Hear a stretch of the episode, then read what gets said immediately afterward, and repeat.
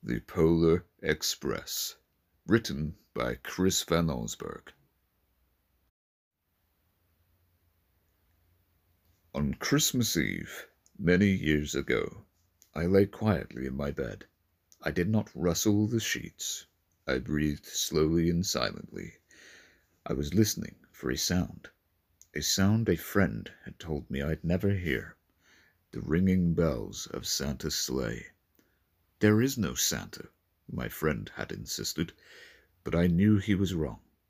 Late that night I did hear sounds, though not of ringing bells. From outside came the sounds of hissing steam and squeaking metal. I looked through my window and saw a train standing perfectly still in front of my house. It was wrapped in an apron of steam. Snowflakes fell lightly around it. A conductor stood at the open door of one of the cars. He took a large pocket watch from his vest, then looked up at my window. I put on my slippers and robe. I tiptoed downstairs and out the door. All aboard! the conductor cried out. I ran up to him. Well, he said, are you coming? Where? I asked. Why, to the North Pole, of course, was his answer. This is the Polar Express. I took his outstretched hand, and he pulled me aboard. The train was filled with other children, all in their pajamas and nightgowns. We sang Christmas carols and ate candies with nougat centers as white as snow. We drank hot cocoa as thick and rich as melted chocolate bars. Outside, the lights of towns and villages flickered in the distance as the Polar Express raced northward. Soon there were no more lights to be seen.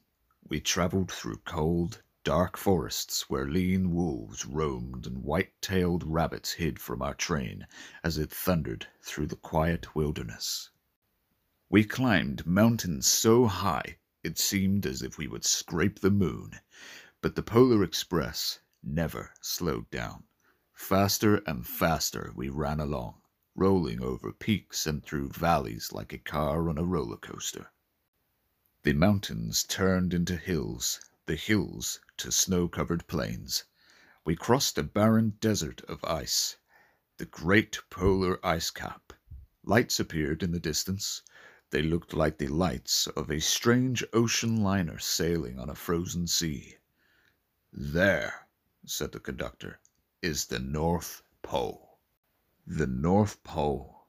It was a huge city standing alone at the top of the world, filled with factories where every Christmas toy was made. At first we saw no elves. They are gathering at the center of the city, the conductor told us. That is where Santa will give the first gift of Christmas. Who receives the first gift? we all asked. The conductor answered, He will choose one of you. Look! shouted one of the children. The elves! Outside we saw hundreds of elves. As our train drew closer to the center of the North Pole, we slowed to a crawl. So crowded were the streets with Santa's helpers. When the Polar Express could go no farther, we stopped and the conductor led us outside.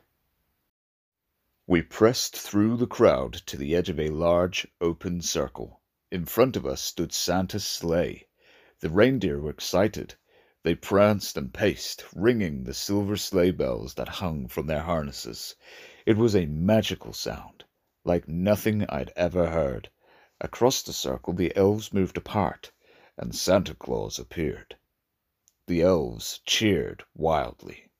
He marched over to us and, pointing to me, said, Let's have this fellow here.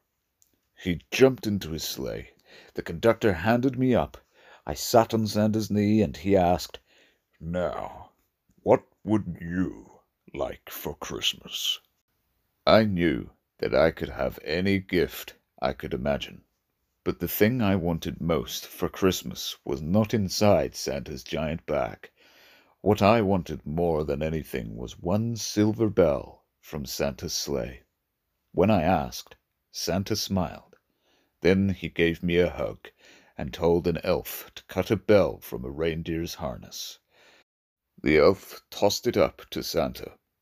He stood, holding the bell high above him, and called out, The first gift of Christmas! A clock struck midnight as the elves roared their approval. Santa handed the bell to me, and I put it in my bathrobe pocket. The conductor helped me down from the sleigh. Santa shouted out the reindeers' names and cracked his whip.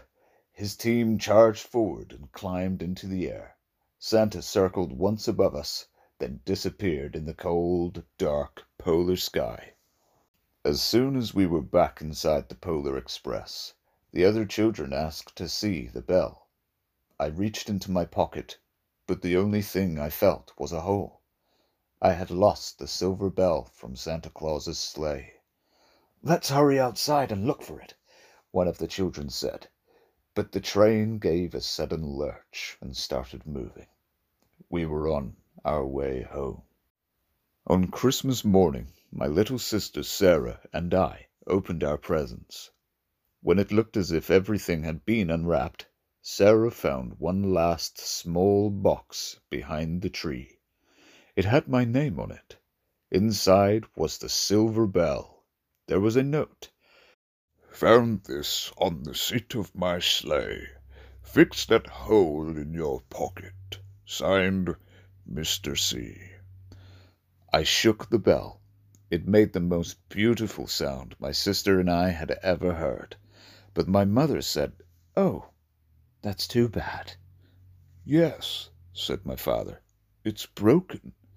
When I'd shaken the bell, my parents had not heard a sound.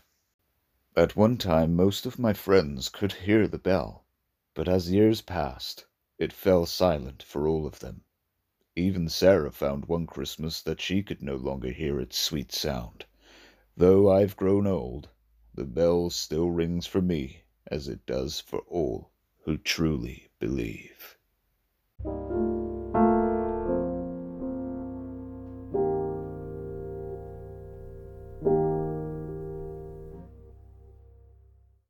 A very Merry Christmas and a Happy New Year, one and all, from Torrhyn Tells Tales.